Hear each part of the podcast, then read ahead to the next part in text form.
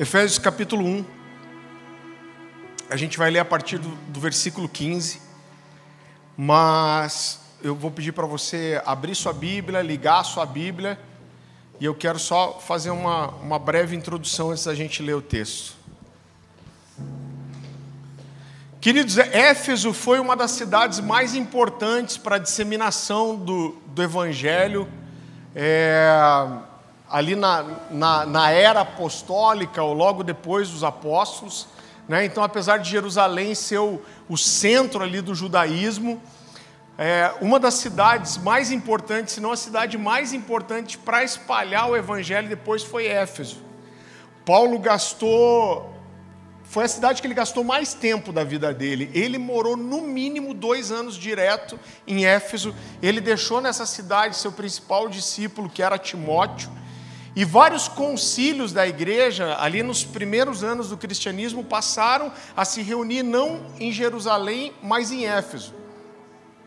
E nesse texto que eu vou ler com você, quem fundou a igreja em Éfeso não foi Paulo, né? Então, ele assumiu essa igreja depois, ele exerceu grande influência lá, mas alguns acreditam até que foi Apolo que foi o primeiro é, a, a, começar a igreja na cidade de Éfeso. E esse texto que a gente vai ler, Paulo está falando sobre os, Éf, os Efésios, e ele fala assim: Olha, desde que eu percebi o que Deus fez na vida de vocês, ele diz: toda vez que eu vou orar, eu não canso de agradecer a Deus. E é muito interessante porque ele começa dizendo: Olha, toda vez que eu vou para o Senhor e eu vou orar sobre vocês, eu dou graças a Deus por aquilo que ele já fez. Então o que Paulo está dizendo é: olha, vocês foram alcançados, vocês foram salvos, a fé de vocês é verdadeira, ela é genuína, e eu agradeço a Deus por isso, mas ele não termina aí. E o que ele continua depois é o coração da mensagem que eu quero compartilhar com você hoje. Então, Efésios capítulo 1, a partir do versículo 15, a palavra do Senhor diz assim: Por isso também eu, Paulo está falando, Ouvindo a fé que há entre vós no Senhor Jesus e o amor para com todos os santos, não cesso de dar graças por vós, fazendo menção de vós nas minhas orações, para que o Deus de nosso Senhor Jesus Cristo, o Pai da glória, e aqui ele, ele continua, vos conceda espírito de sabedoria e revelação no pleno conhecimento dele, iluminados os olhos do vosso coração para saberdes qual é a esperança do seu chamamento, qual a riqueza da glória da sua herança nos santos e qual a suprema grandeza do seu poder para com os que cremos, segundo a eficácia da força do seu poder, o qual exerceu ele em Cristo, ressuscitando dentre os mortos e fazendo-o assentar-se à sua direita nos lugares celestiais, acima de todo principado e potestade, poder e domínio, de todo nome que se possa proferir, não só no presente século, mas também no vindouro, e pôs todas as coisas debaixo dos seus pés, e para ser o cabeça sobre todas as coisas, o deu à igreja, a qual é o seu corpo, a plenitude daquele que tudo enche em todas as coisas.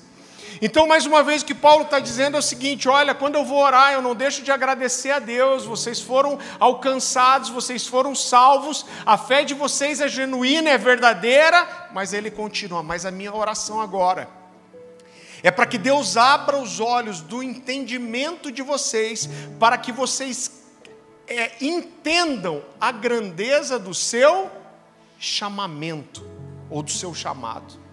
Então o que ele quer dizer é ótimo que vocês foram alcançados, foram salvos, mas eu preciso que o discernimento, o entendimento de vocês acerca do propósito que Deus tem para vocês, agora vá além disso, vá além da salvação. Eu gosto muito da forma que a Bíblia, a mensagem, parafraseia esse texto. Para quem está vindo na escola bíblica, na segunda à noite, a gente fala sobre isso. A mensagem ela não é uma tradução, mas ela é uma, ela é uma paráfrase e o Eugene Peterson traduz da seguinte, é, apresenta esse texto da seguinte forma: E além de agradecer, peço ao Deus de nosso Senhor Jesus Cristo, ao Deus da glória, que os faça sábios e dê a cada um o discernimento necessário para que o conheçam cada vez melhor e entendam o plano que ele traçou para vocês, apegando-se à imensidão do glorioso caminho de vida que ele tem para os seus seguidores, a grandiosidade absoluta da sua obra em nós que confiamos nele, força sem fim e poder sem limite. Querido, existe um chamado que é universal, que é para todo crente. Então, todo crente foi chamado é, para orar, todo crente foi chamado para amar o Senhor, todo crente foi chamado para conhecer e obedecer às Escrituras, mas existe um chamado que é pessoal, que Deus tem para mim, não tem para o Diego, tem para o Diego e não tem para o Daniel, tem para o Daniel e não tem para o Everton. E o nosso papel como homens e mulheres de Deus é entender o que Deus tem para nós de forma pessoal e corresponder a isso. Então eu não sei da onde Deus te tirou, eu não sei qual é a história que trouxe você aqui, mas quando eu olho para trás, a história que eu vejo ela não é muito boa. Então meus pais se converteram quando eu era muito pequeno, tinha um ano de idade, mas quando eu, eu, eu olho para a história dos meus pais, o que eu vejo é, é difícil. Meu pai, minha mãe, te falar da minha mãe primeiro. Minha mãe, quando ela tinha 12 anos de idade, o pai chamou ela no quarto. Esse cara era um, um, um bom pai, um homem trabalhador, descendente de, de italianos. E quando ele tinha 30 e poucos anos, ele se encontrou com alguns parentes que vieram da Itália, e ele era um homem que nunca tinha bebido na vida, e ele começou a beber de repente com esses parentes. E esse cara bebeu tanto e se tornou alcoólatra tão rápido que em seis anos mais ou menos ele acabou com a vida dele. Ele desenvolveu em seis anos bebendo, ele desenvolveu uma cirrose e que acabou com a vida dele. A minha avó materna era uma bruxa, uma feiticeira, então ela fazia trabalho de feitiçaria, as pessoas vinham de longe, de outras cidades, para serem curados por ela, né?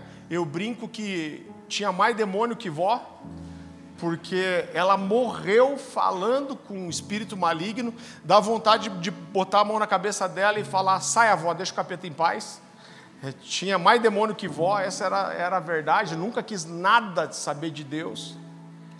E minha mãe fala que quando ela estava com 12 anos, o pai chamou ela no quarto um dia, e quando ela entrou, o pai estava mal já de cirrose. E o pai falou: Vou vomitar. E ela trouxe, ela lembra uma vasilha de alumínio, colocou no pé da cama e ele vomitou sangue.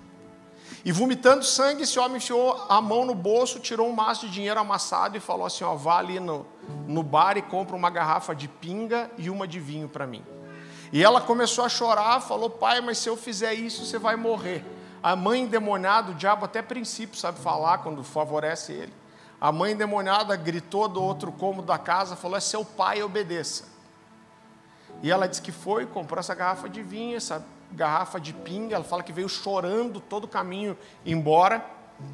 E ela deu para o pai, o pai bebeu as duas garrafas e começou a vomitar mais sangue ainda. Chamaram a emergência. Isso foi uma sexta-feira. O pai ficou internado. No domingo de manhã ela foi visitar o pai e quando chegou lá o pai tinha morrido já. E essa é a última lembrança que ela tem dele. Então quando eu olho para a minha história, irmãos, eu vejo o que Deus fez.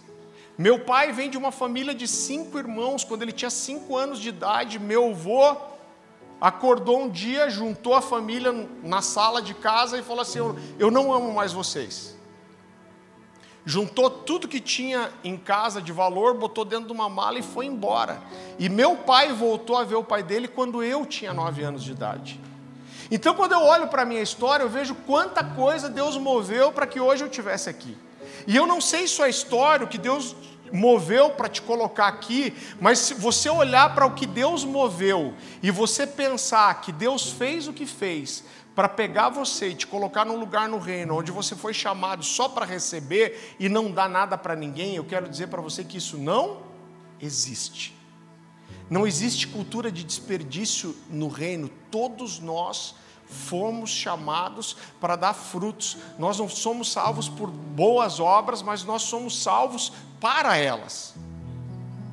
Então, o nosso papel como homens e mulheres de Deus é tentar entender para o que Deus nos chamou e qual é a nossa comissão específica. E para ilustrar isso, eu gostaria de usar uma das histórias mais belas da Bíblia. Ela não é uma das histórias mais conhecidas, talvez como Davi, como Moisés, mas sem dúvida é uma das mais belas histórias da Bíblia. E eu queria que você abrisse comigo no livro de Esther, capítulo 1. E deixa a sua Bíblia aberta ou ligada aí, porque a gente vai ler alguns textos. Esther capítulo 1. Então a Bíblia fala que durante o império do rei Xerxes, talvez você fale assim, pastor, você confundiu, o rei Xerxes é do 300.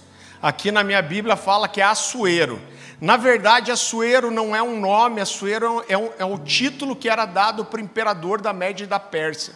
Assim como era chamado Faraó, o imperador do Egito, o imperador da Média da Pérsia era Assuero. Mas o nome desse cara era Xerxes. Igual o do 300, o do 300 foi inspirado na vida desse cara aqui.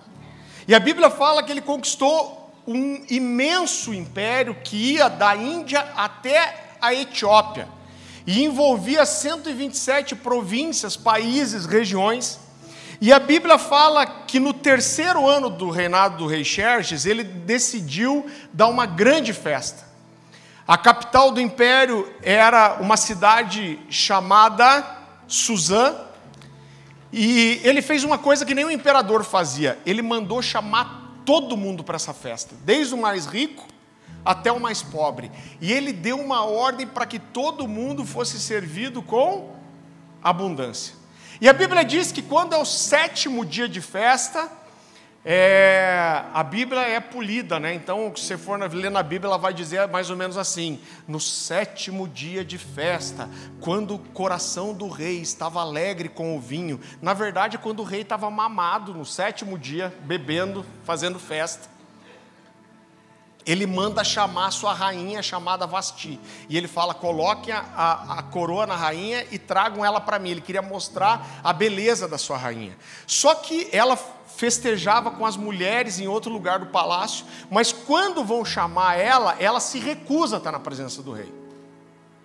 E o rei, na hora, não faz nada, eles chegam e falam: a rainha falou que não vai vir, que ela não, não vai vir até você. E ele fica indignado, mas a verdade é que ele não faz nada no dia. A festa acaba e depois que o porre dele passa, ele chama os seus conselheiros ele fala: Vocês viram o que a rainha fez comigo? E ele fala: O que vocês acham que eu deveria fazer? E esses conselheiros, eles dizem uma coisa muito interessante para o rei: eles falam assim, olha, quando a rainha se negou a estar na sua presença, ela não desonrou só você, ela desonrou todo o chefe de família, toda a casa toda a estrutura familiar dentro do império, e eles dizem: não é bom que isso fique assim. E eles dizem: nós damos um conselho, e o conselho é que Vasti seja destituída da posição de rainha, e que seja emitido um decreto real para que ela nunca mais esteja nem na presença do rei, e que o rei encontre outra mulher melhor do que ela para ser sua rainha. E queridos, foi isso que aconteceu.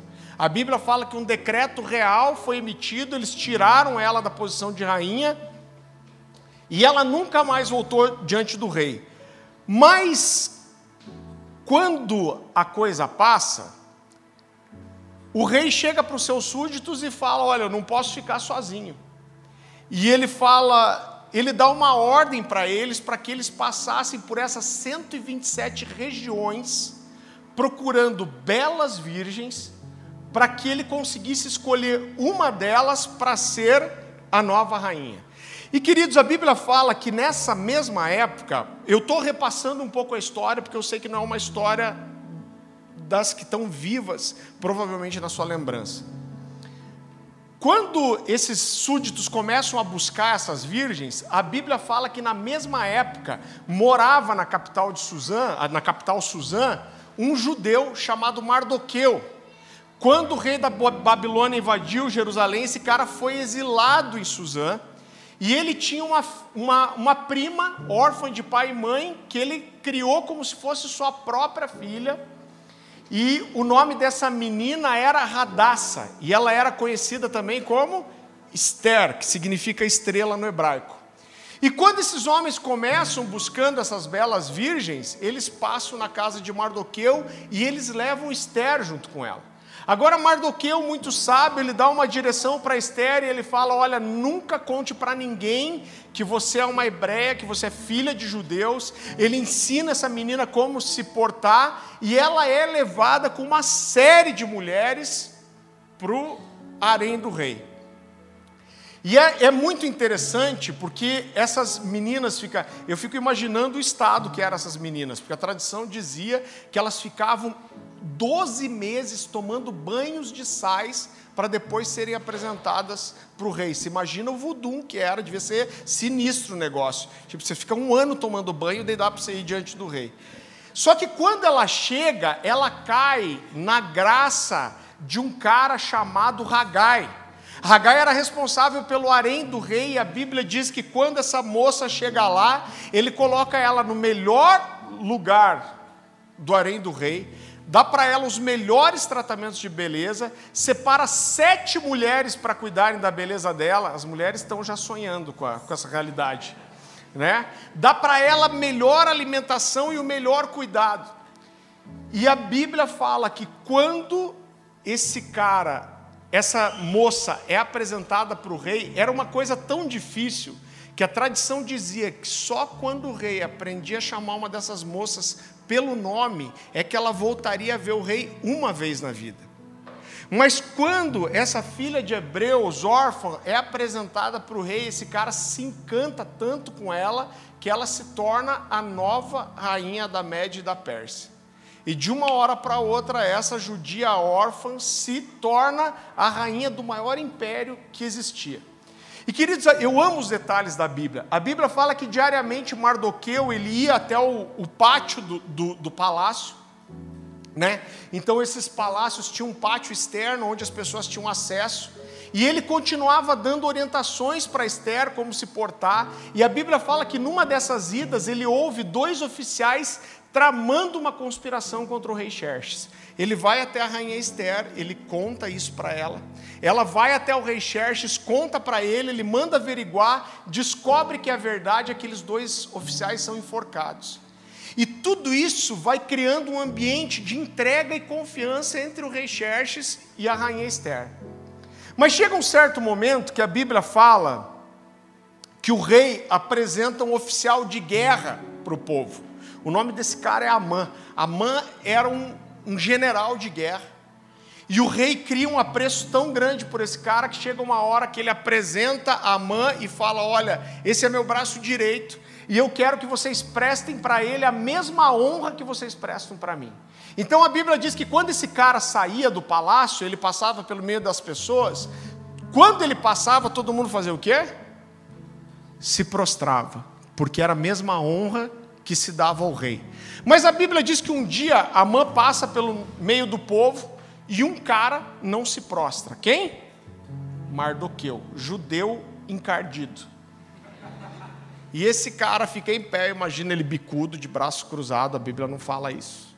Mas alguns oficiais veem um homem em pé e falam assim: por que você desonra o rei e você desonra a mãe e não se prostra?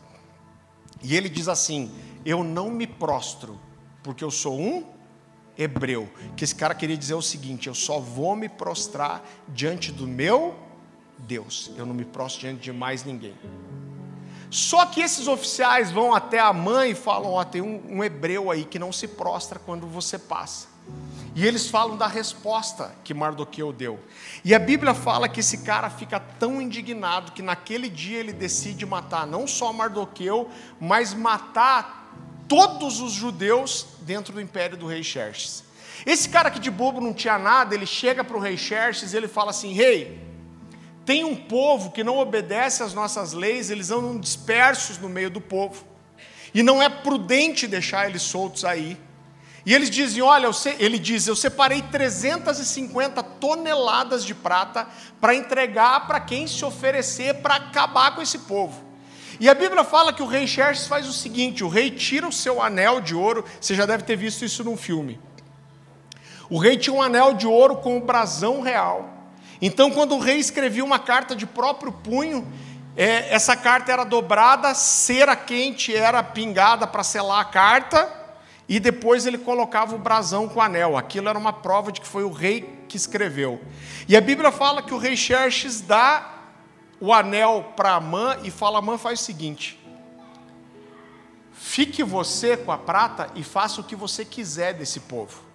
E esse cara escreveu uma carta como se fosse o próprio rei dando um dia, um mês e um dia específico aonde todo judeu dentro do império deveria ser morto. Então vá comigo lá para Esther capítulo 3.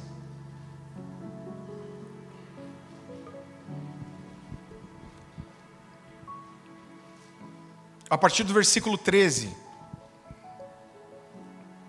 A palavra do Senhor diz assim: as cartas foram enviadas por mensageiros a todas as províncias do império com a ordem de exterminar e aniquilar completamente todos os judeus, jovens e idosos, mulheres e crianças, num único dia, o décimo terceiro dia do décimo segundo mês, o mês de Adar, e de saquear os seus bens. Agora, olha, isso é importante. Uma cópia do decreto deveria ser publicada como lei em cada província e levada ao conhecimento do povo de cada nação, a fim de que estivessem todos prontos para aquele dia. Sabe o que significava estar pronto para aquele dia? Significava que quando aquele dia chegasse, se você tivesse um hebreu que morava perto de você, você deveria colocar uma espada na cinta, você deveria entrar na casa desse homem, você deveria matar ele, sua esposa, seus filhos e roubar todos os seus bens. Se você não fizesse isso, quem podia ser é, é considerado e acusado de traição ao império era você. A Bíblia fala que quando essa carta é espalhada, todos os judeus dentro do império entram em desespero, e com Mardoqueu não é diferente. A Bíblia fala que ele faz o que todo judeu fazia quando entrava em desespero: ele rasga suas vestes, ele joga cinza na cabeça, que era um sinal de humilhação, e a Bíblia diz que o desespero desse homem é tão grande que ele sai chorando e clamando pela cidade. As pessoas veem o desespero de Mardoqueu e alguém reconhece ele, chega até a rainha Esther e fala: Esther, aconteceu alguma coisa, porque Mardoqueu está todo sujo, rasgado, gritando e chorando pelo meio da rua. Ela manda alguns mensageiros até ele e esse cara pega, Mardoqueu pega uma cópia da carta, dá para Esther e fala assim: Olha, dá, dá para o mensageiro, aliás, desculpe, dá para o mensageiro e fala assim: ó, Você precisa implorar para Esther falar com o rei, porque se ela não intervir, todos nós vamos morrer. Esse mensageiro vai, leva uma cópia do decreto real até Esther, e ele volta com a resposta de Esther, mas quando a resposta chega, não é o que Mardoqueu esperava. Esther manda dizer para Mardoqueu o seguinte: olha, o rei ele fica na sala do trono, e ninguém entra na sala do trono sem que o rei estenda o seu cetro de ouro e chame essa pessoa pelo nome. Qualquer pessoa que entre sem ser chamada vai ser morta assim que entrar. E ela diz, inclusive eu. E ela fala: faz mais de 30 dias que o rei não me chama para estar na sua presença. Em outras palavras, o que ela está dizendo é: eu não posso fazer nada. Irmãos, quando Mardoqueu recebe essa resposta, esse cara cheio de sabedoria e cheio do espírito, ele dá uma resposta que é o coração dessa mensagem que eu quero compartilhar com você. Então vá comigo lá para Esther capítulo 4. A partir do versículo 12.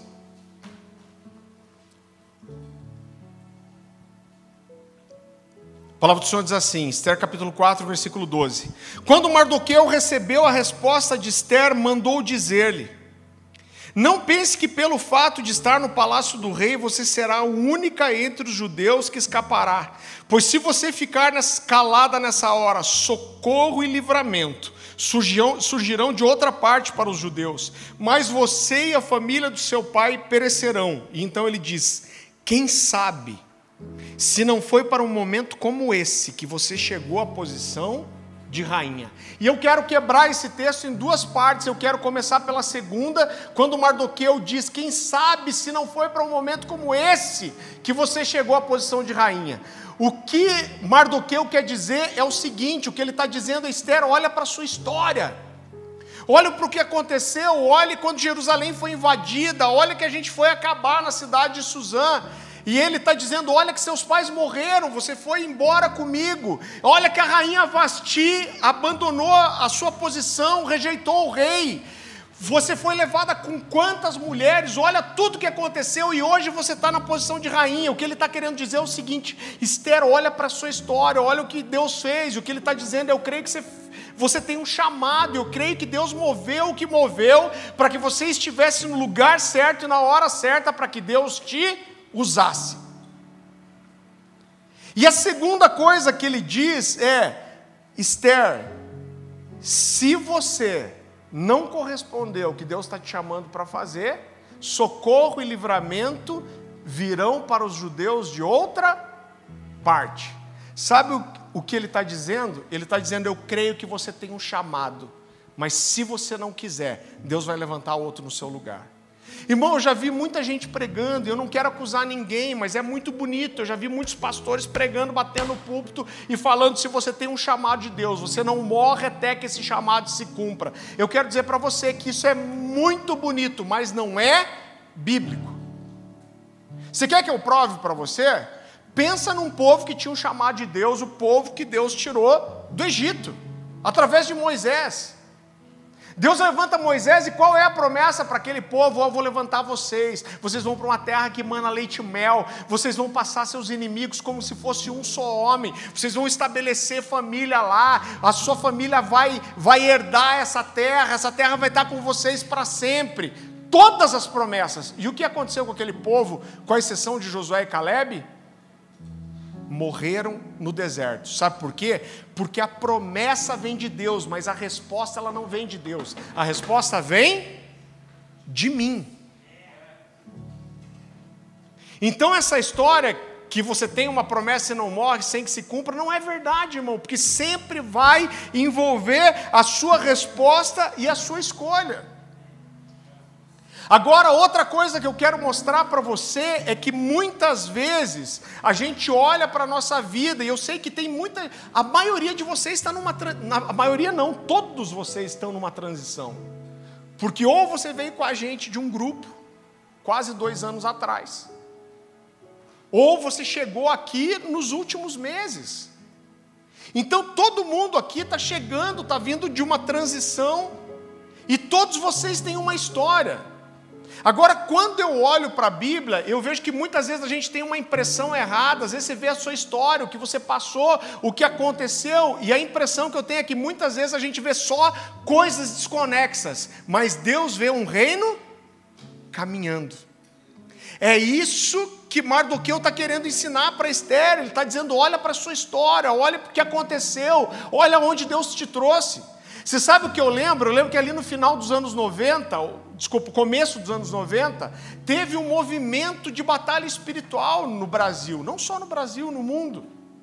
A gente sabia sobre oração, mas pouco se falava sobre intercessão, sobre batalha espiritual, e de repente várias pessoas em vários lugares do mundo começaram a se levantar falando de batalha espiritual. E eu lembro que eu, garoto, olhava para isso e falava que que coincidência! Pessoas em lugares diferentes falando a mesma coisa. Coincidência nada. Nós vemos coisas desconexas, mas Deus vê um reino caminhando. No final dos anos 90, começo dos anos 2000, a gente sabia o que era louvor, a gente sabia cantar sobre Deus, agora a gente não sabia nada sobre cantar para Deus, sobre adoração. E de repente, várias pessoas em vários lugares do Brasil, principalmente em BH, mas haviam vários outros focos, começaram a se levantar fazendo canções espontâneas e falando sobre a mesma coisa. A gente olhava para isso e falava: "Uau, que coincidência!" Coincidência nada. Nós vemos coisas desconexas, mas Deus vê um reino caminhando.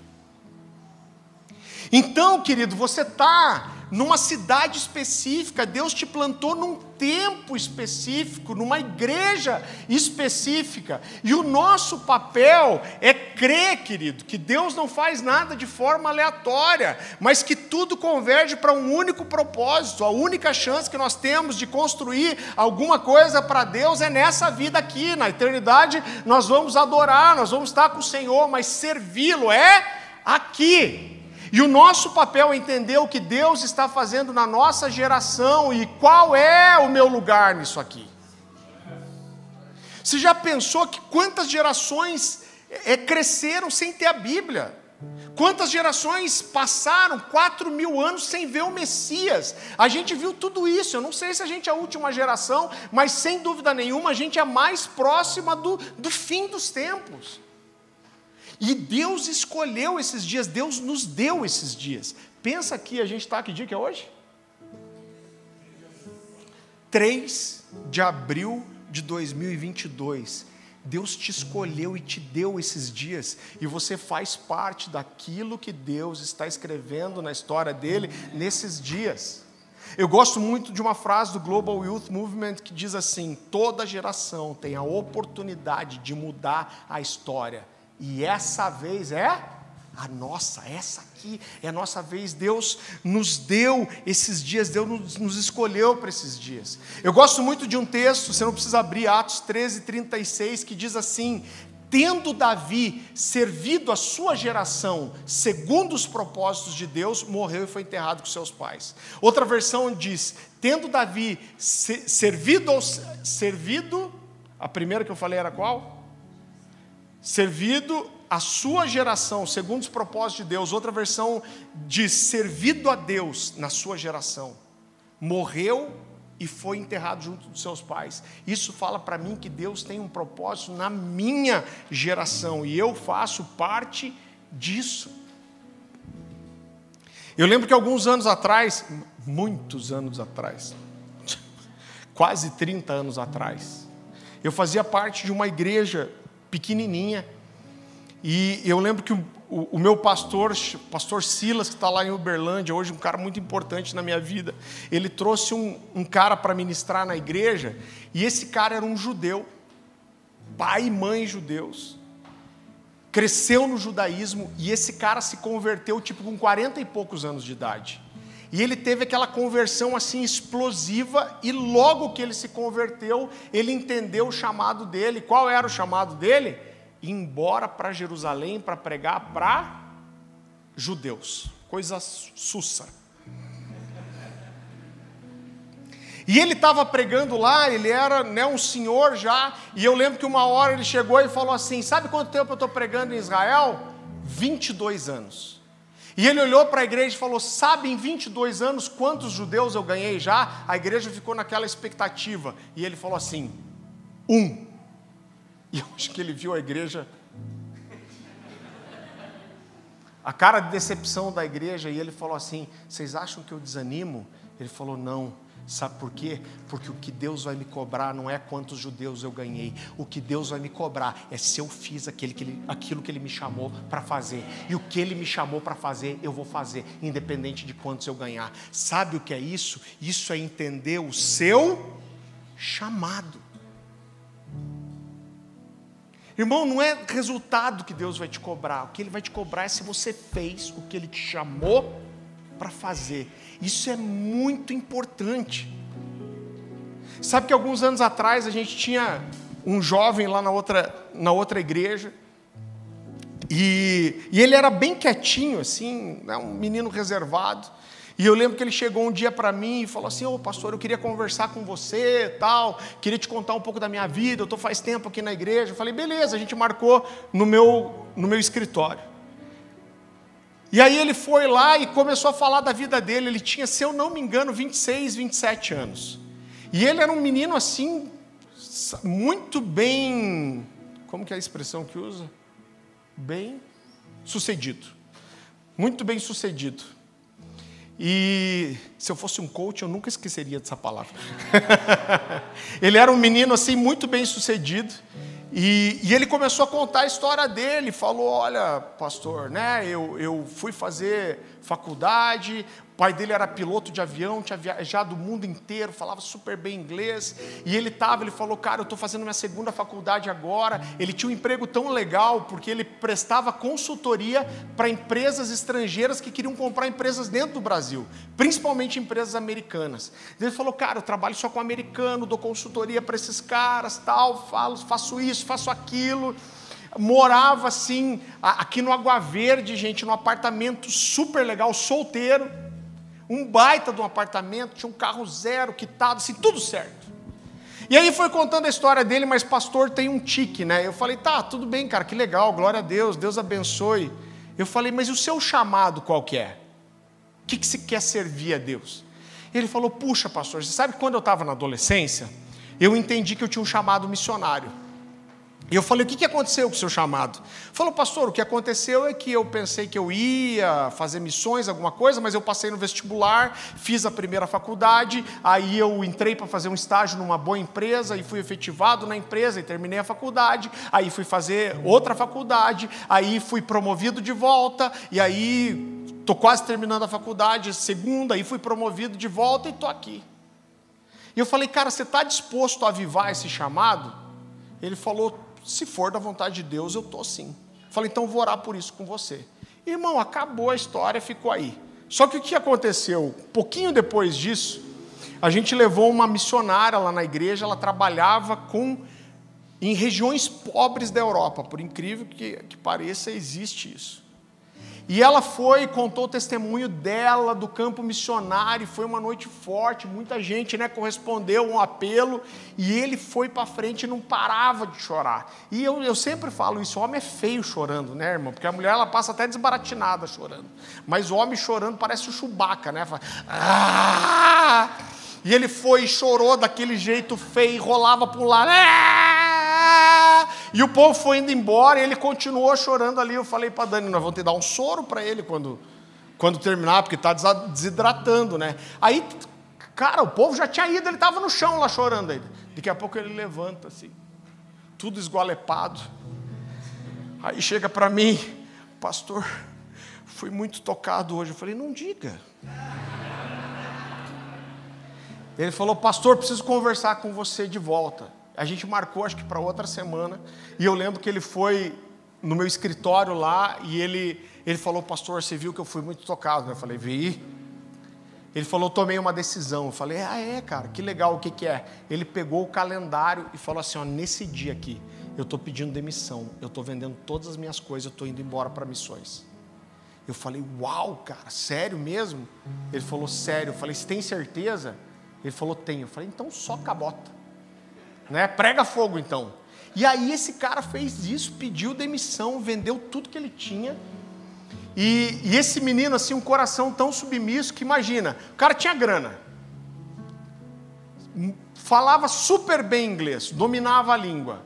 Cara, podia ir para qualquer lugar do mundo. E se eu não me engano, ele me trouxe cinco escolas no mundo que ele podia ir. Falou, pastor, eu não queria decidir sozinho, queria que você orasse comigo. E ele acabou indo lá para Moçambique, para a escola da Hyde Baker. Então fez todas as provas em inglês e aí um pouco antes dele ir, a família dele morava em Londrina na época. Ele chegou um dia para mim na igreja e falou assim: "Pastor, eu vou alugar uma kitnet aqui só para eu ficar uns 10 dias, porque eu, eu tenho que entregar meu apartamento, aí vou ficar 10 dias ali e vou passar uns dias com a minha família e vou embora para a África". Eu falei: "Não, cara, não pega kitnet não". Eu falei: "Vem, vem morar lá em casa esses 10 dias, vem ficar com a gente". E estava todo mundo empolgado com essa história dele ir para missões, o jeito que tinha aberto mão, né? Um cara né, com, tão bem sucedido mesmo. E aí eu lembro que ele foi lá para casa tal, e um dia ele saiu, foi fazer algumas coisas na cidade, que resolveu alguma documentação, e eu estava orando em casa e Deus me falou uma coisa muito específica sobre ele. E eu falei, meu Deus do céu, como que eu falo isso para esse menino se ele me bater? E eu lembro que o menino chegou, a hora que ele entrou na sala de casa, eu falei, cara, senta aqui que eu preciso falar uma coisa com você. Ele falou, o que, que foi, pastor? Eu falei, cara, eu estava orando aqui e eu acho que você não é um missionário.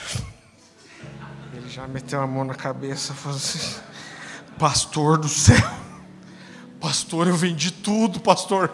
Eu pedi demissão do emprego. Eu falei, calma, calma. Eu falei, cara, eu acho que você está no lugar certo, na hora certa. Eu acho que você precisava romper alguma coisa na sua vida, dar um passo de fé, pisar na água, e isso vai direcionar você depois. Mas eu acredito que você não é um missionário, eu acredito que você é um pastor, é a única coisa que eu estou te pedindo. Eu acho que você tem que ir, você está certo, você está na hora, você está no tempo de Deus, você tem que ir para essa escola, mas só vai com o coração aberto para ouvir de Deus que você não é um missionário. Você pode orar por isso? Ele falou: Você pode orar para Deus me dar uma esposa? Eu falei: Está combinado.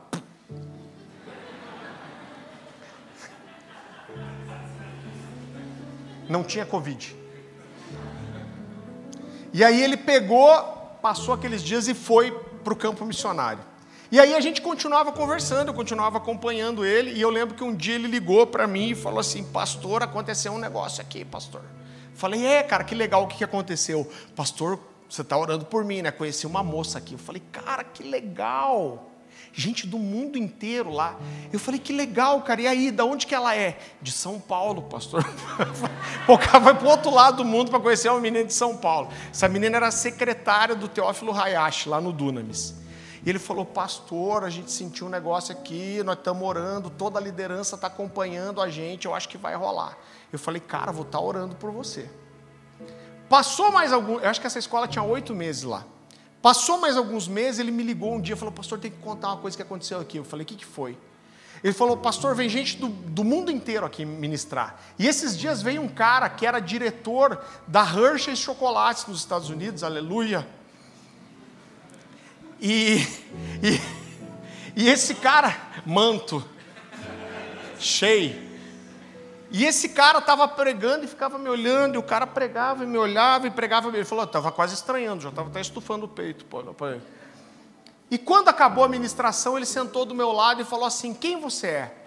Eu falei: Eu sou Mateus, sou do Brasil. Ele falou: Mateus, você trabalhava com o quê? Ele falou: Sou da área contábil, eu trabalhava com isso tal. Ele falou: Cara, eu queria que você orasse. Mas ele falou: Olha, eu tenho uma parceria com a ONU e parte do que eu entendo que é o meu chamado eu vou para países de terceiro mundo, eu formo uma parceria com o governo e eu abro empresas nesses lugares. Ele falou: então eu venho para a África, aqui eu dou emprego para um monte de gente, eu abro poço artesiano nas vilas, eu mudo a situação do lugar e eu, e eu evangelizo todo mundo que vem para a empresa. Ele falou: cara, eu estou começando a construir uma empresa para trabalhar com castanha de caju aqui em Moçambique. E eu queria que você orasse, mas eu creio que eu tenho uma palavra de Deus a seu respeito. E eu gostaria de te convidar para ser o diretor financeiro dessa empresa. E aí ele me contou isso, eu falei, uau, cara, que loucura. Irmão, resumindo, oito meses depois que ele saiu, eu estava casando esse cara aqui em São Paulo com aquela moça, e ele era o novo diretor financeiro daquela empresa. Ele ficou lá dois anos. E quando acabou os dois anos, hoje ele está lá com o Luiz Hermínio, está lá no Mevan, mas ele me ligou falando, pastor, a gente está indo embora, porque a gente entende que a gente tem um chamado mais pastoral do que missionário. Agora, por que, que eu estou contando essa história? Olha a volta que a vida desse menino deu, porque um dia ele levantou e falou: Eu preciso corresponder ao que Deus tem para mim. Podia estar tá fazendo a terceira faculdade, eu sinceramente não sei como tem gente que aguenta. Eu não aguentei nem a primeira, irmão. Né? Mas tem cara, os caras assim, tem uns caras bons, cara. Eu não sei, é, é muito para mim. Eu fiz uma, faltei tudo que deu e saí no terceiro ano. Não sou exemplo para ninguém, mas pô, o cara assim, tem uns caras que gostam mesmo, né? É um dom. É um dom. Não tenho esse dom, né? Então podia estar fazendo a terceira faculdade, trocando de carro todo ano, indo para um apartamento maior, sozinho. Agora, olha a volta que a vida dele deu, porque ele decidiu falar, cara, eu preciso entender o que Deus tem para mim. Agora, queridos, para ilustrar isso também, eu, eu gostaria de contar uma das histórias que eu mais gosto de contar, que são mais especiais para mim. Em 2007 eu lancei meu primeiro livro. Na época, o David Keelan era um talvez o cara mais conhecido de adoração no Brasil. Ele fez o prefácio do meu livro e isso começou a me abrir porta para pegar em alguns lugares. Eu tinha ali vinte e poucos anos, não tinha experiência nenhuma, mas eu era metido. Então convidava eu ia. E eu lembro que um dia eu estava em casa e de repente o telefone tocou e alguém falou assim: Ah, é o Farley. Eu falei: É, Farley, eu li seu livro aqui, fiquei muito tocado pelo seu livro. E alguém aqui da igreja disse que te conhecia. Eu não conhecia, nem sabia que existia essa igreja lá. Tinha um amigo meu que estava congregando lá. E ele falou: essa pessoa me deu o teu telefone, eu gostaria de te convidar para vir pregar num culto de jovens aqui na igreja. E eu falei: que data que é? Irmão, não tinha, não tinha nada para fazer. Deixa eu dar uma olhada na minha agenda. Ah, nesse dia eu posso. Deu, de que bom que deu certo. Eu falei, cara, eu falei, cara, eu vou sim, irmão. Quando eu desliguei, deixa eu falar uma coisa para você. Eu falo isso em várias mensagens, eu vou, eu vou falar de volta. Não é sempre que Deus fala comigo assim. Às vezes você prega uma mensagem que tem muitos testemunhos, você acha que a gente vive o sobrenatural todo dia. A maioria dos nossos dias são naturais, mas é a nossa fidelidade e disciplina nos dias naturais que tornam os dias sobrenaturais possíveis. Amém? Mas nesse dia Deus falou comigo e eu sabia que foi Deus. Eu desliguei o telefone e Deus falou para mim assim: tem pecado na liderança dessa igreja. Eu falei: uau! E a minha pergunta foi: Deus, e o que é, e o que é que eu tenho com isso? A igreja é sua, o problema é seu, né? Mais ou menos assim.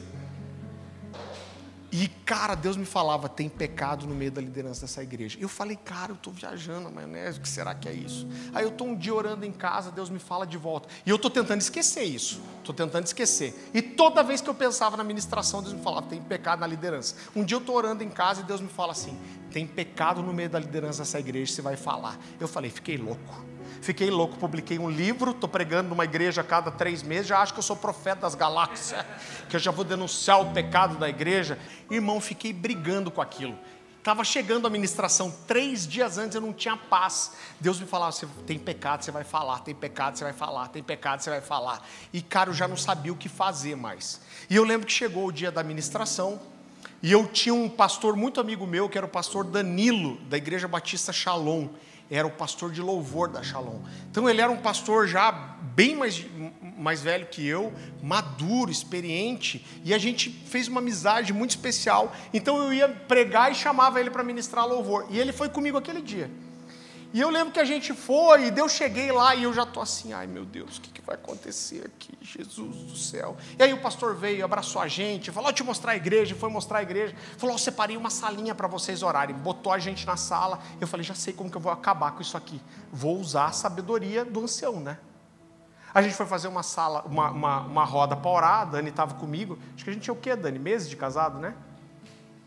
E daí eu falei, já sei, o Danilo vai me salvar. Aí eu estou no meio da roda, falei, pastor, Deus está me dizendo faz dias que tem pecado no meio da liderança aqui eu vou ter que falar. Eu tinha certeza que ele ia falar, não, Farley, não faz isso, não é assim e tal. Eu falei, pastor, Deus está me dizendo que tem pecado no meio da liderança, eu vou ter que falar. Ele era bem calmo, né, Dani? Ele olhou para mim e falou assim: você faz o seguinte, manda sua esposa ficar lá fora, carro ligado, porta aberta.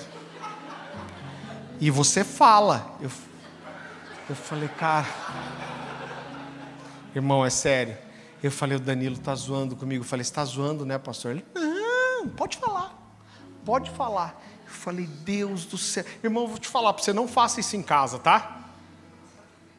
Às volta e meia, quando eu prego isso e a Dani tá, a gente volta para casa, eu falo, foi desse jeito mesmo, Dani? Ela fala, pior que foi.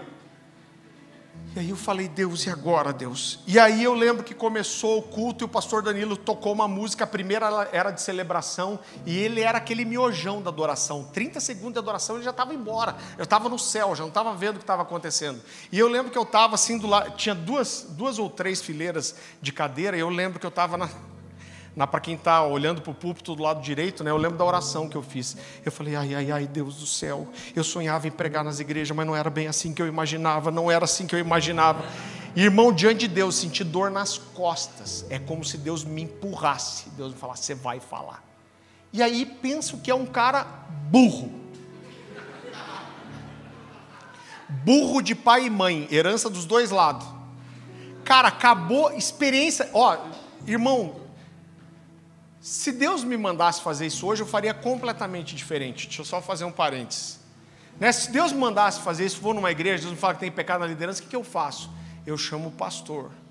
Peço para ele me levar para uma sala onde ninguém vai ouvir a gente. Falo, pastor, toda profecia deve ser julgada. Eu acredito que Deus vai falar comigo, mas Deus me falou que tem pecado na sua liderança. Eu queria que o senhor julgasse essa palavra. Mas dentro da experiência que eu tinha, que era 0, alguma coisa, eu fiz o melhor que eu podia. Irmão, foi ruim. Aí terminei a oração e falo, ai Deus, ai Deus, e Deus me empurrando, eu sentindo dor nas costas. Cara, acabou a primeira música, música de celebração. Cara, eu subi no púlpito, subi no púlpito e tinha um microfone. Eu falo que Deus, um anjo deixou um microfone lá. E eu subi sem ninguém me chamar, e já fui assim. Eu queria estar tá falando outra coisa aqui. É, está rindo porque não foi você, irmão. Irmão, diante de Deus. Eu queria estar falando outra coisa aqui. Mas quando Deus levanta um profeta, nunca fica como era antes. Ou o quebrantamento vem para que Deus traga graça e conserto, ou o coração se endurece para que Deus traga juízo. Quando eu terminei de falar, eu pensei, nossa, que legal isso, vou tuitar depois. Né? E eu falei, Deus me falou que tem pecado no meio da liderança. Quando eu falei isso, eu já vi o pastor botar a mão na cara assim. Os músicos que estavam comigo já se esconderam no canto. Falei, Deus me falou que tem pecado no meio da liderança. E o negócio é o seguinte: se você está em pecado, fica esperto, que Deus vai, vai mexer com você, Deus vai te tocar. Aí eu terminei de falar, aí quando eu comecei a falar, desceu um leão em mim. Mas ele terminou, eu fiquei, e agora o que, que eu faço?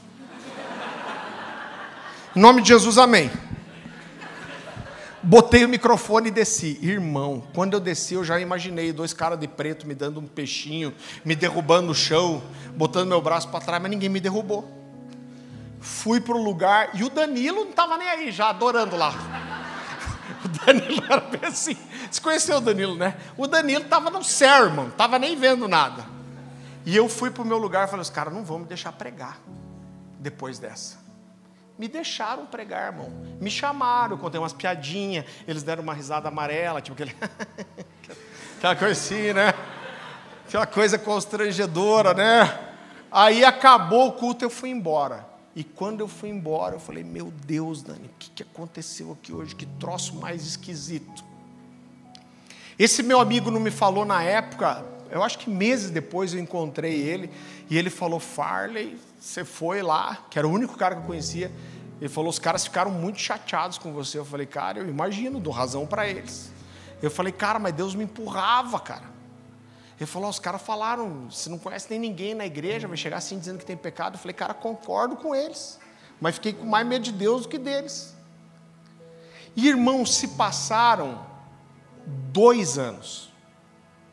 Se eu não me engano, foi isso. Dois anos depois, eu tô dois anos. Me ajuda, Dani, a lembrar. Eu acho que se passaram, desculpa, irmão, acho que se passaram quatro anos. Eu estou um dia orando, a gente já morava aqui daí.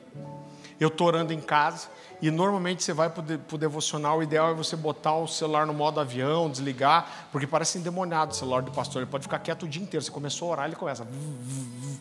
E eu normalmente não atendo, mas eu estou orando, meu telefone está do meu lado, toca, e eu olhei era um número desconhecido, daí que eu não atendo mesmo. Mas sabe quando você sente aquele impulso? Ah, não, não foi, estou cortando a história. Quatro anos depois, antes do celular, eu estou um dia lá no, no, escritório da outra igreja e estou lá sentado na minha sala. E aí você imagina que como se a minha sala fosse aqui, aqui a porta e aqui era um corredor. E eu estou sentado na, na minha sala e passa uma mulher assim, ó.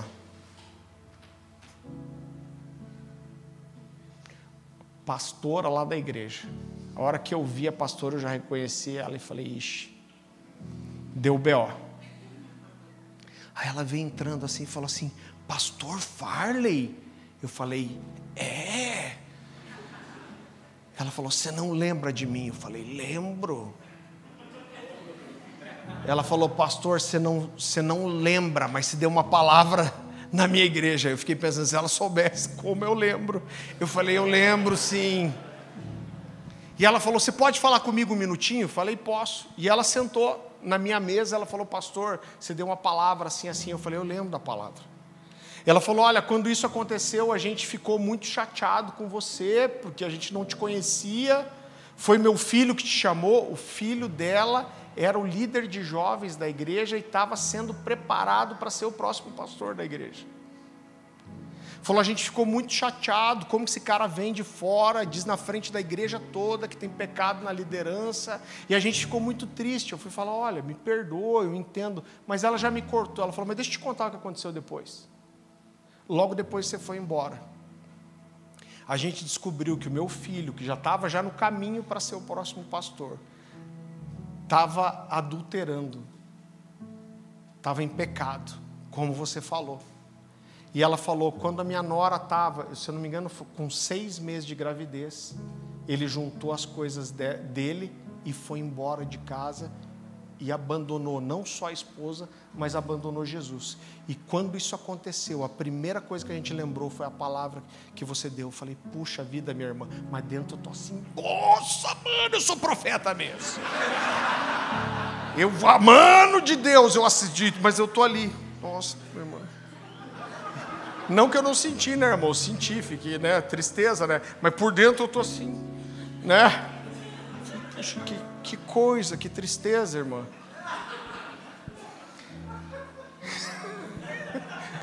Verdade, irmão? E aí acabou a conversa aí. Quatro anos tinham se passado, é isso mesmo. E aí, olha só, primeiro fiquei e falei, Deus, mas que louco, será que o senhor me levou só para dar essa sentença ali e tal? O que, que aconteceu, né? Aí se passaram mais dois anos, e aí que eu estou morando aqui e eu estou no devocional, o telefone toca. Telefone toca, era um número que eu não conhecia, peguei o telefone, atendi, e alguém falou assim, Pastor Farley. Eu falei, é. Ele falou, Pastor, você não sabe o que eu tive que fazer para conseguir seu telefone.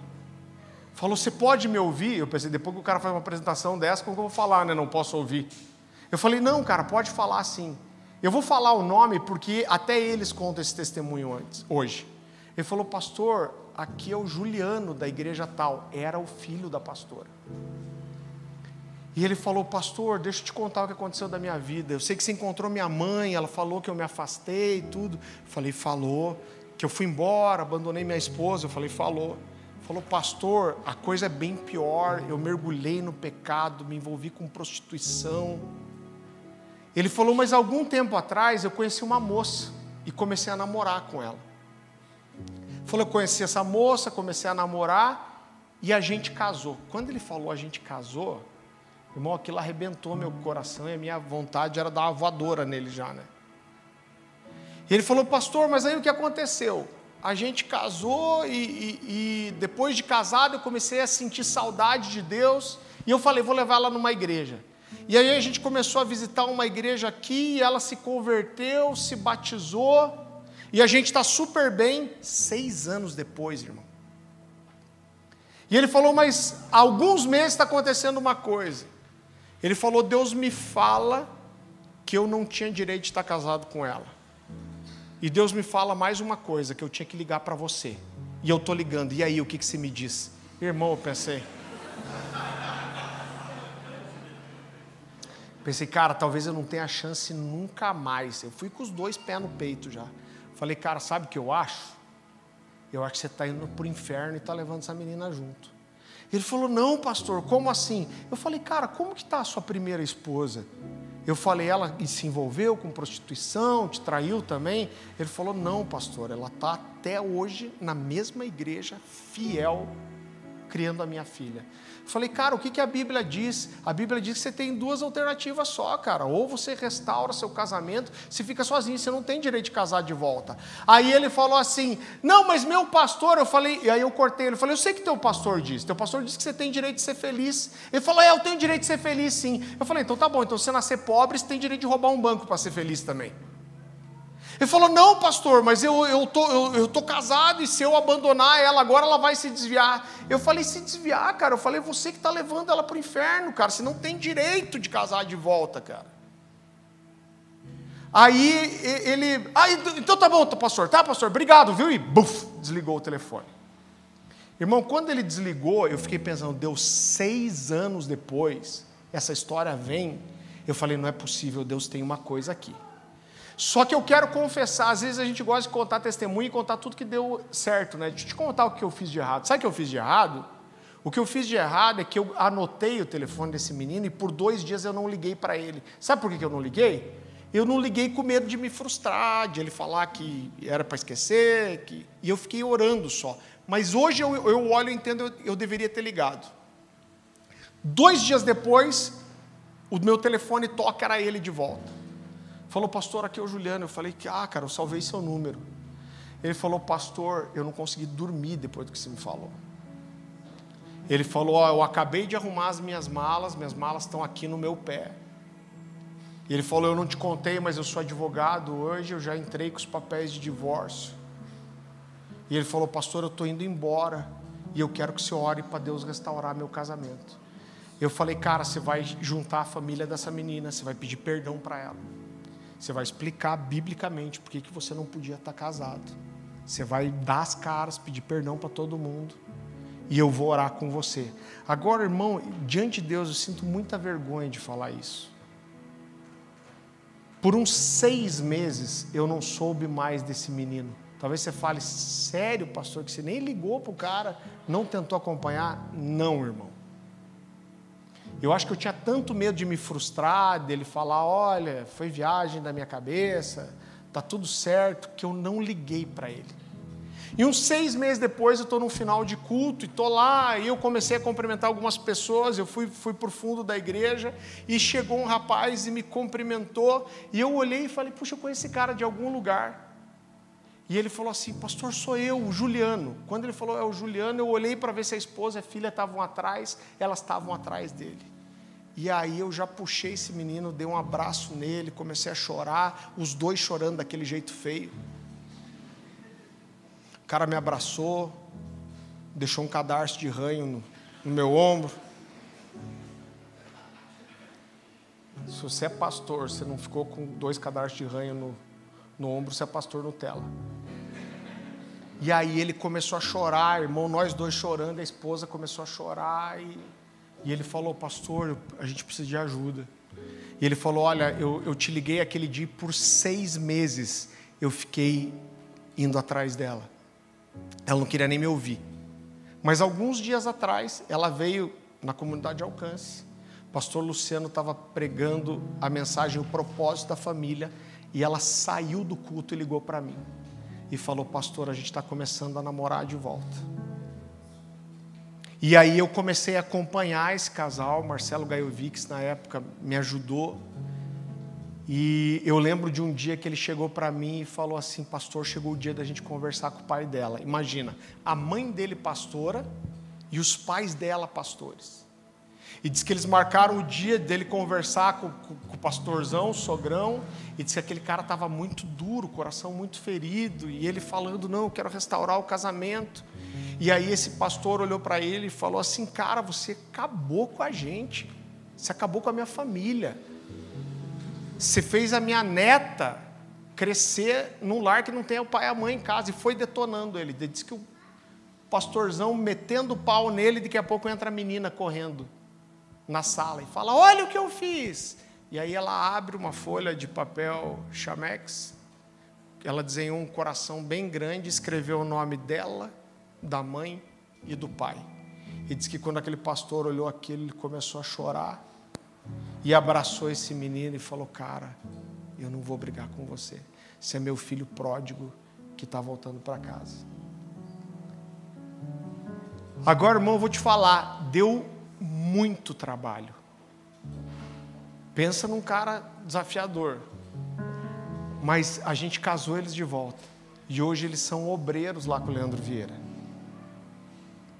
Então, quando eu olho para isso, uma história de sete anos até casar eles de volta, eu olho, muitas vezes a gente vê coisas desconexas, mas Deus vê um reino caminhando. O Salmo 139 diz que o Senhor nos desenhou no ventre da nossa mãe e escreveu no livro dele todos os nossos dias. Às vezes a gente tem uma imagem errada que Deus como se fosse um confeiteiro que ele vai te fazendo de qualquer jeito, né? Joga um pouco disso, um pouco daquilo. Mas querido, quando eu olho para a Bíblia, eu vejo que Deus criou Esther com tudo que ela precisava para conquistar o coração daquele cara chamado Xerxes e cumprir um propósito e cumprir um chamado. E Deus não faz isso só com ela, ela faz isso com todos nós. Eu lembro que quando eu tinha 18 anos, eu estava 17 anos, eu acho, eu estava na casa de um, desse pastor que foi o primeiro que me cuidou. A gente, eu, eu fazia parte de uma igreja pequena, mas com um grupo de jovens muito especial, muito, pessoas muito talentosas. E a gente estava numa reunião na casa do pastor, eu estava sentado no chão da sala da casa dele, e de repente eu comecei a olhar para aquelas pessoas e falar: Deus, como tem gente boa aqui. Falei, esse cara canta pra caramba, esse cara toca tudo quanto é instrumento. Esse cara aqui, na época que era uma coisa rara, manjava de web design, de tudo. Eu falei, gente, todo mundo é talentoso aqui. Eu falei, Deus, eu sou o único Zé Ruela do grupo. E eu fiz uma oração assim no meu coração. Eu falei, eu falei, Deus, se eu tenho algum talento eu falei, Deus me revela porque eu desconheço. Irmão, eu só pensei isso no meu coração. Quando eu terminei de pensar isso, o pastor Silas falou assim: opa, opa, opa, para aí, para aí um pouquinho. E ele falou, Farley, eu vi um anjo entrar por aquela porta ali, ele apontou para uma porta. Ele falou: esse anjo entrou aqui na sala, ele tinha um balde cheio de pedras preciosas. E ele parou na sua frente. E ele olhou para mim e falou assim: ó, fala para ele que cada pedra desse é um dom ou um talento que eu estou dando para ele. E ele jogou todas essas pedras dentro de você. Irmão, Deus não faz isso comigo só, Ele faz isso com todos nós. Tudo em você, seu temperamento. Às vezes tem coisas que precisam ser tratadas. Mas Deus formou você para cumprir um propósito. Eu vou te contar uma última história aqui, vou me expor um pouco, mas eu queria que você ouvisse, eu sei que vai servir. Alguns anos atrás eu perdi meu pai, meu pai faleceu, e eu fiz o que eu acho que todo filho faria. Eu era, né, eu trabalhava na área comercial e eu, eu trabalhava muito na rua visitando clientes. E eu lembro que eu comecei ali naquelas semanas depois que meu pai faleceu, eu comecei a visitar muito minha mãe. E queridos, meus pais se converteram, como eu, eu falei, eu tinha um ano. E eu vou dizer uma coisa para você, pode parecer exagero, mas é verdade. Eu nunca vi meu pai e minha mãe brigarem na vida. Meu, meus pais eram aquele casal assim que se meu pai fosse na esquina comprar pão, a minha mãe ia junto. E minha mãe ficou com ele até o fim. E depois que meu pai faleceu, eu comecei a ouvir algumas histórias da minha mãe nessa viagem, né, né nessas idas na casa dela, coisas que eu não sabia. Meus pais foram muito sábios em nos preservar de alguma coisa, de algumas coisas. E eu lembro que um dia eu fui lá e minha mãe falou assim: Irmãos, minha mãe é uma das pessoas mais apaixonadas pela Bíblia que eu conheço. Toda vez que eu vou lá, ela está com uma Bíblia nova, ela está detonando a Bíblia, rabiscando, anotando, apaixonada. Todo ano ela arregaçava uma Bíblia. E na cabeça dos meus pais, meu pai mudava muito por causa do trabalho, e na cabeça dele você sempre tinha que ir numa igreja perto de casa. Por isso que eu passei por tudo quanto é tipo de denominação é, diferente assembleia presbiteriana, é, batista, adventista, divertista, tudo, irmão. Passei por tudo. E, e, um, e um dia eu estou conversando com a minha mãe e minha mãe fala uma coisa assim, ela diz, Farley, você lembra que toda vez que a gente começava a ir numa igreja nova, as pessoas logo percebiam o quanto eu conhecia as escrituras e logo eles pediam para me dar aula na escola bíblica dominical, eles me colocavam para abrir um grupo de estudo, eu falei, claro que lembro mãe, isso é uma das memórias assim mais vivas para mim. E ela falou, você lembra que logo que, que, que eu começava a dar aula ou dar um curso, eu logo parava? Eu falei, olha, eu não lembro disso bem desse jeito, mas não é estranho para mim. Ela falou: Deixa eu te falar uma coisa que eu nunca te falei. Ela falou: Seu pai morria de ciúmes de mim. E eu começava a dar aula, eu começava a ensinar, e às vezes aí, daí vinham homens fazer perguntas, tal, teu pai ficava com ciúmes, e eu via que ele estava com ciúme, ele pedia para eu parar de dar aula e eu obedecia a ele, eu sempre fui submissa. E ela falou, mas alguns anos atrás aconteceu uma coisa, a gente foi numa daquelas igrejinhas. Qual que era da igrejinha? Irmão, a igrejinha eu vou te ensinar amanhã. Aqui em volta tem umas assim. Eu hoje, quer queira ou quer não, muita gente na cidade conhece a gente, mas eu gosto às vezes de ir naquelas igrejinhas de bairro pobre, irmão. Aquelas assembleia raiz, que é pequenininha, mas que os caras passam o dia inteiro lá em oração e jejum, aquelas raízes mesmo, que o cara grita terra, terra! Se não gritar terra, não vinga, né? Tem que ser assim, do manto, da irmã do coque. E eu vou te ensinar a manha qual que é já. Quando você for numa igrejinha dessa, a primeira coisa, você tem que chegar atrasado. Nunca chega atrasado aqui, tá? Mas quando você for nessa, você chega atrasado. Por quê? Que é para não dar mole para o profeta. Porque senão o profeta chega, fica conversando com você. Né? Então, você não dá mole para o profeta, você chega atrasado, quando o culto já começou. E outra coisa, você fica com cara de paisagem. Você não demonstra reação nenhuma. E senta numa das últimas fileiras, que normalmente é tipo a quarta ou a quinta já. Que é umas igrejinhas do tamanho desse púlpito aqui. E a minha mãe falou, Farley, nós fomos numa daquelas igrejinhas. Eu falei, daquela, do Chu? Ela falou, essa mesmo. Ela falou, nós fizemos daquele jeito, chegamos atrasados, estamos quietinhos lá, e aí o culto começou a rolar e já veio uma irmã daquela. Ela já veio com o coque rodando, né? E ela já vem. E vocês já viram que ela tem tipo um, um freio ar, tipo aquele freio de caminhão, porque ela roda e faz assim.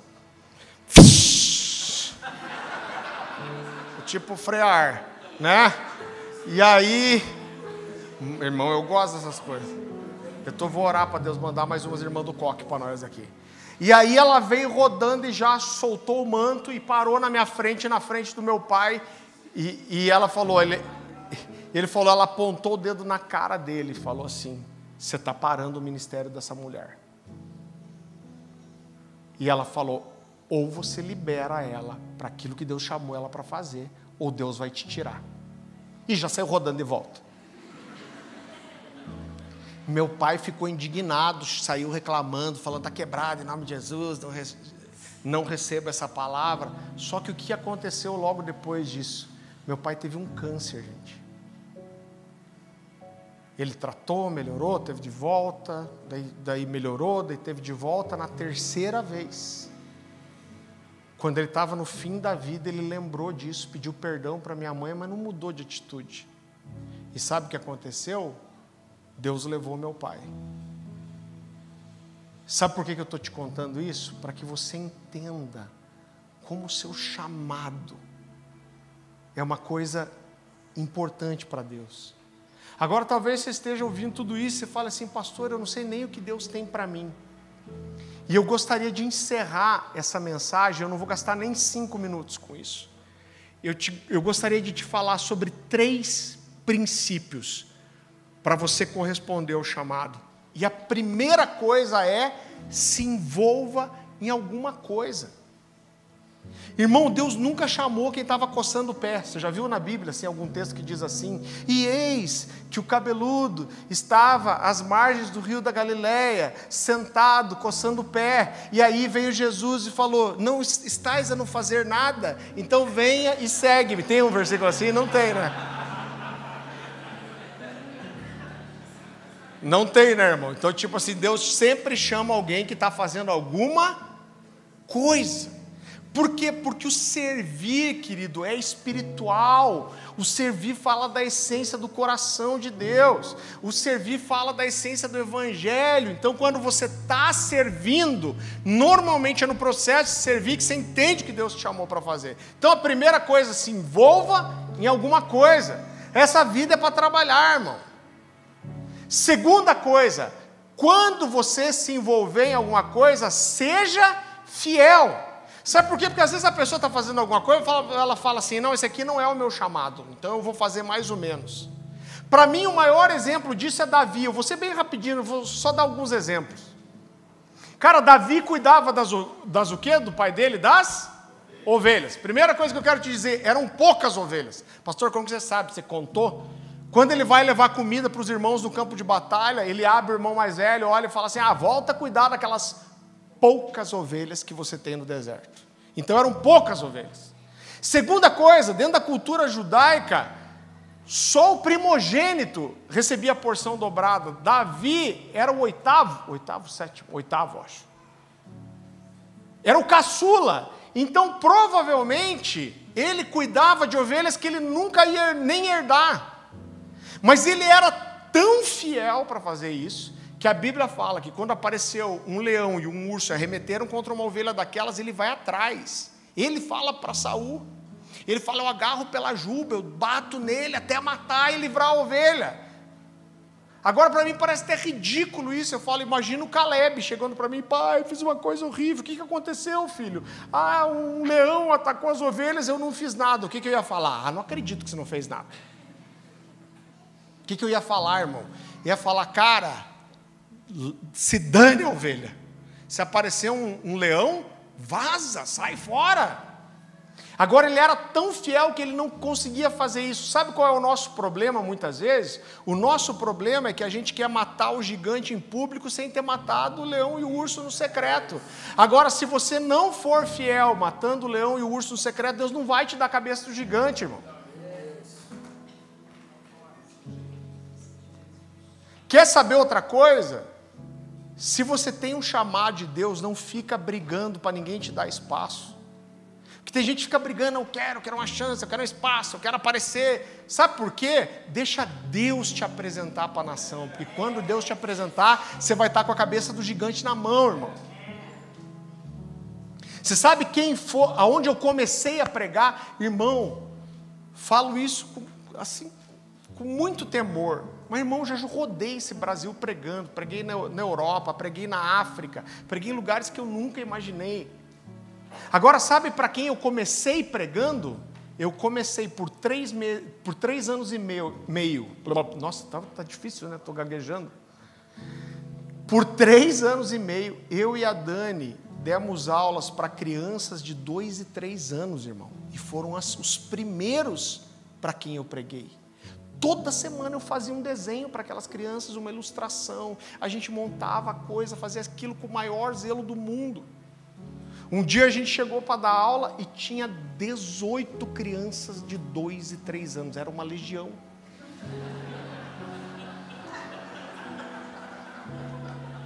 E aí Deus me aprovou e eu não precisei mais dar aula para criança. Glória a Deus pela vida dos professores, porque é hardcore. Né? Hoje as crianças, irmão, eu tenho que abrir meu coração. Eu quero muito que termine o departamento infantil ali, porque a sala onde as crianças se reúnem hoje não é o departamento infantil. É mesmo, pastor? É. O que, que é lá? É a sala de pastores.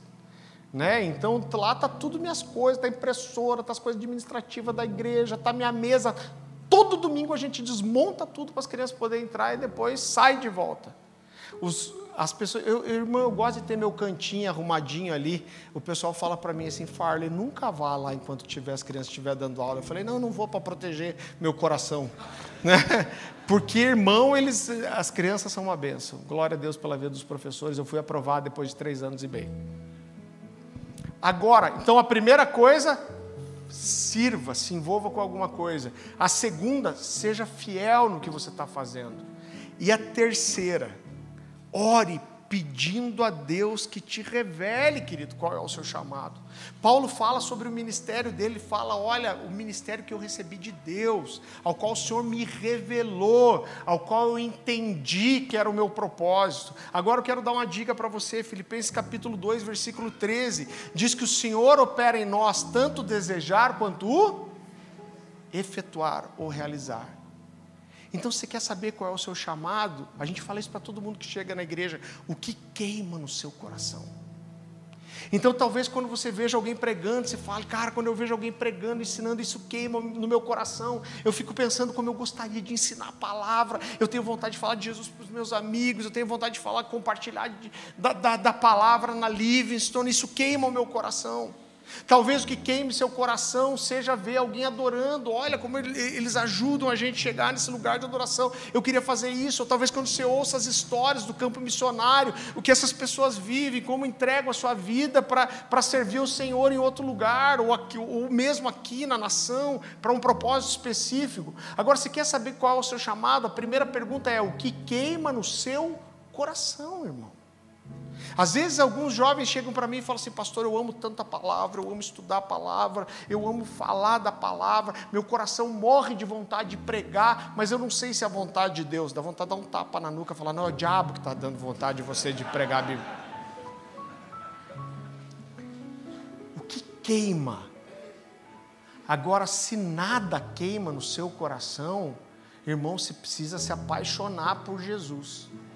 Porque eu não consigo acreditar que alguém que é apaixonado pelo Senhor não tem o seu coração queimando para fazer alguma coisa para Ele. Não faz sentido, irmão.